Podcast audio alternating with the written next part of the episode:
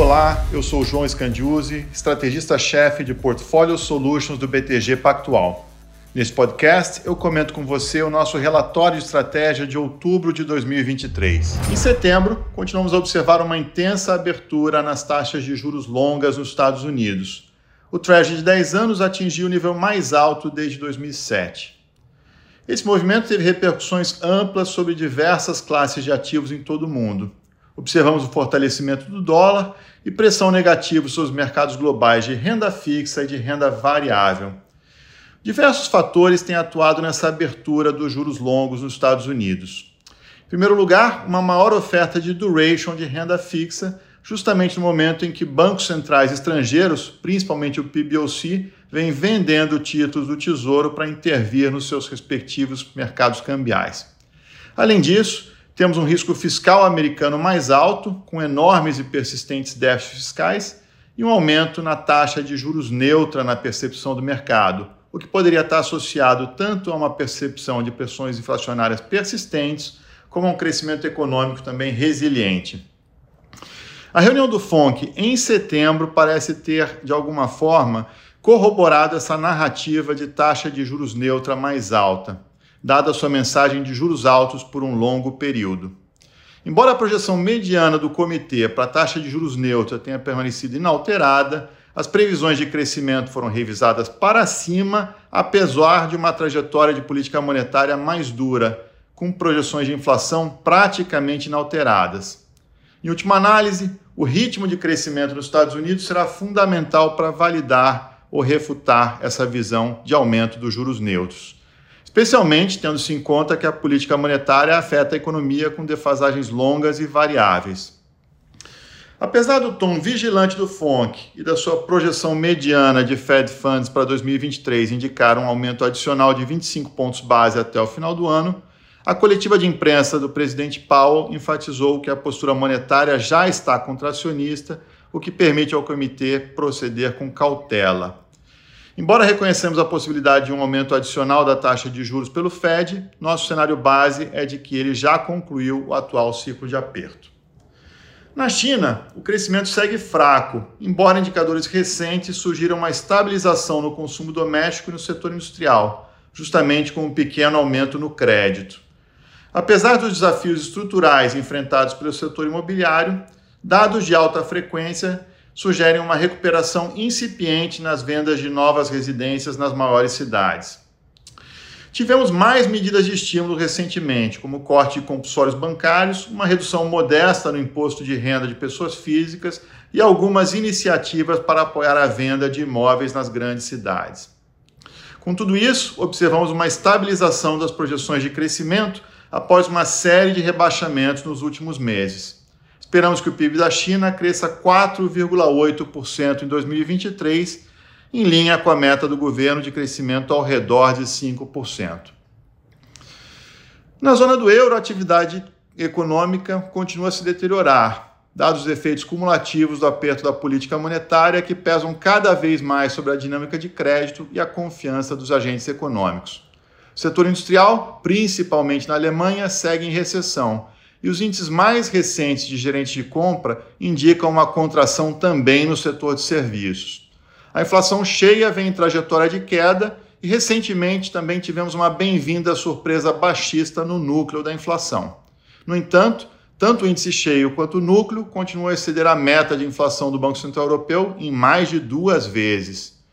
O BCE aumentou a taxa de juros em 25 pontos base em setembro, surpreendendo os mercados, mas em linha com a nossa projeção. O Conselho do Banco acredita que a manutenção do atual patamar de juros por um período suficientemente prolongado será suficiente para levar a inflação para a meta. A comunicação do BCE reforça a nossa perspectiva de que o ciclo de aperto já foi concluído. O ambiente internacional mais desafiador, especialmente com a forte elevação dos juros de longo prazo nos Estados Unidos, também gerou pressões sobre os ativos brasileiros, resultando em intensa depreciação do real e abertura da curva de juros domésticos. A inflação no Brasil mantém uma trajetória benigna, com os núcleos bem comportados e o índice de difusão, que mede a disseminação de pressões inflacionárias, atingindo a mínima histórica na leitura do IPCA 15 de setembro. No entanto, as expectativas de inflação de médio prazo, 2025 em diante, seguem 50 pontos base acima da meta de inflação, sem apresentar sinais de convergência desde meados de julho. Alguns membros do Copom estão particularmente preocupados com essa persistência da desancoragem de expectativas, o que eleva os custos de desinflação. A atividade econômica veio se mostrando mais resiliente do que o esperado nos últimos trimestres.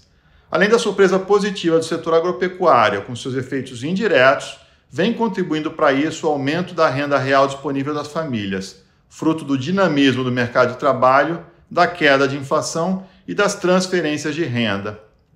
Os dados mais recentes do mercado de trabalho apontam para alguma reaceleração da criação de empregos formais e para a retomada de ganhos reais de salários o que dá suporte para a massa salarial real.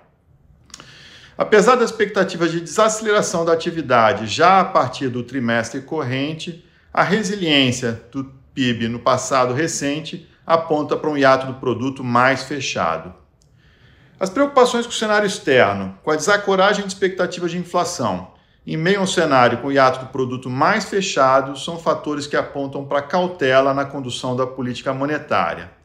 Na reunião de setembro, o Copom reafirmou que a avaliação unânime de seus membros é de que o ritmo apropriado de cortes de juros nas próximas reuniões, no plural, deve ser 50 pontos base.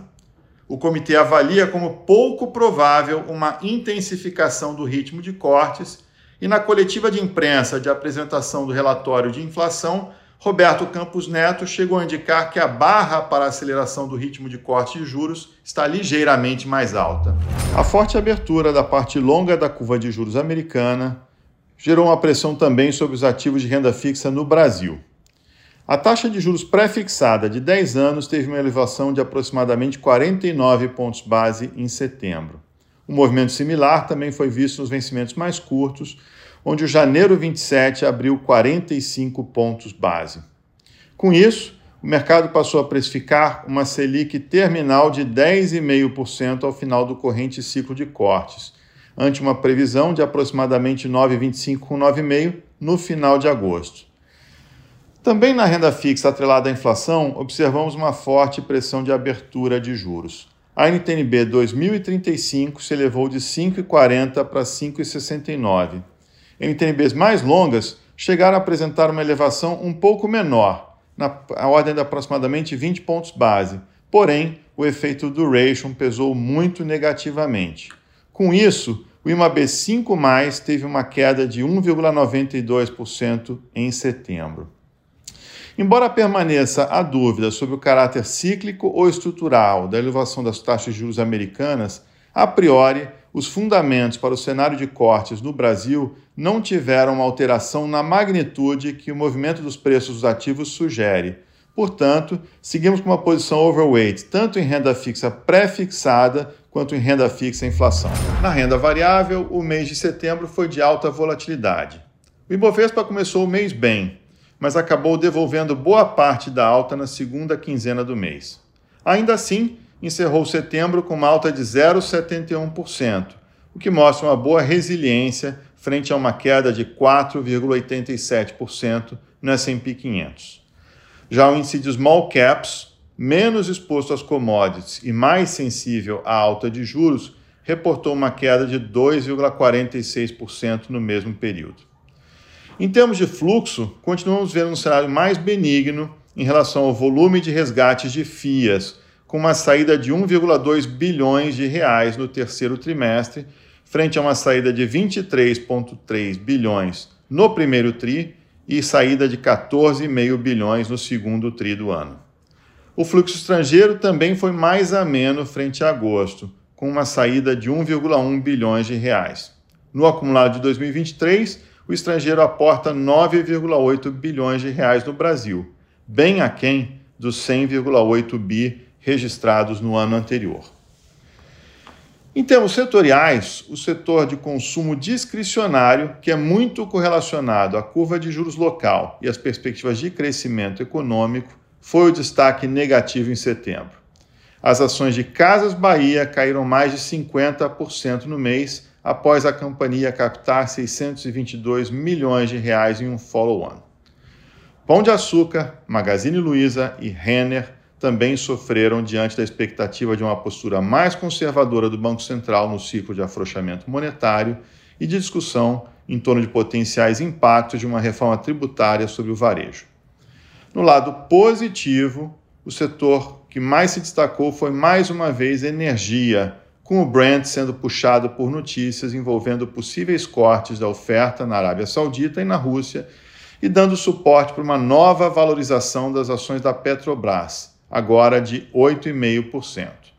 No acumulado de 2023, a Petro 4 registra ganho de 75,6%, sejam sendo o grande responsável pela performance positiva de 6,2% de Ibovespa no ano.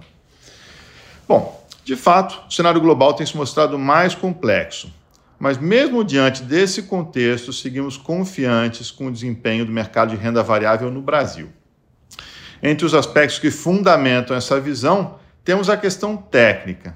Ainda que o ciclo de afrouxamento monetário seja mais curto do que o projetado inicialmente, o movimento de redução de juros em si já traz o mercado de capitais de volta ao radar dos investidores, o que é bem ilustrado pela recente redução no fluxo de resgate de FIAs, que comentamos agora há pouco. O efeito da queda de juros no lucro das companhias é outro aspecto que deve ser destacado. De fato, nós esperamos uma alta de 23,3% nos lucros das companhias é, do nosso research em 2024 em relação a 2023. Os múltiplos que já estão atrativos tendem a ficar mais atrativos ainda com essa expectativa de expansão dos múltiplos. Atualmente, o preço lucro da bolsa estimado nos próximos 12 meses se encontra em 9,5 vezes, um desvio padrão abaixo da média histórica. Já o prêmio de risco para manter as posições em ações, medido pelo inverso da razão preço-lucro, menos a taxa de juros de 10 anos, está em 4,8%, bem atraente em relação à média histórica de apenas 2,9%. Em termos relativos, o Brasil ainda é um dos países mais descontados entre os pares emergentes e da América Latina, com relação preço-lucro do MSCI Brasil em 7,4 vezes contra 19,6 vezes na Índia, 11 vezes no México e 9,3 vezes na China. Enfim, embora ainda vejamos ventos externos é, desafiadores e tenhamos alguns problemas internos, como incertezas no âmbito fiscal, há espaço para a recuperação dos ativos de renda variável no Brasil a médio e longo prazo. Principalmente quando se olha empresas que contam com uma sólida posição financeira, resiliência operacional, forte governança corporativa e potencial de expansão dos resultados em 2024.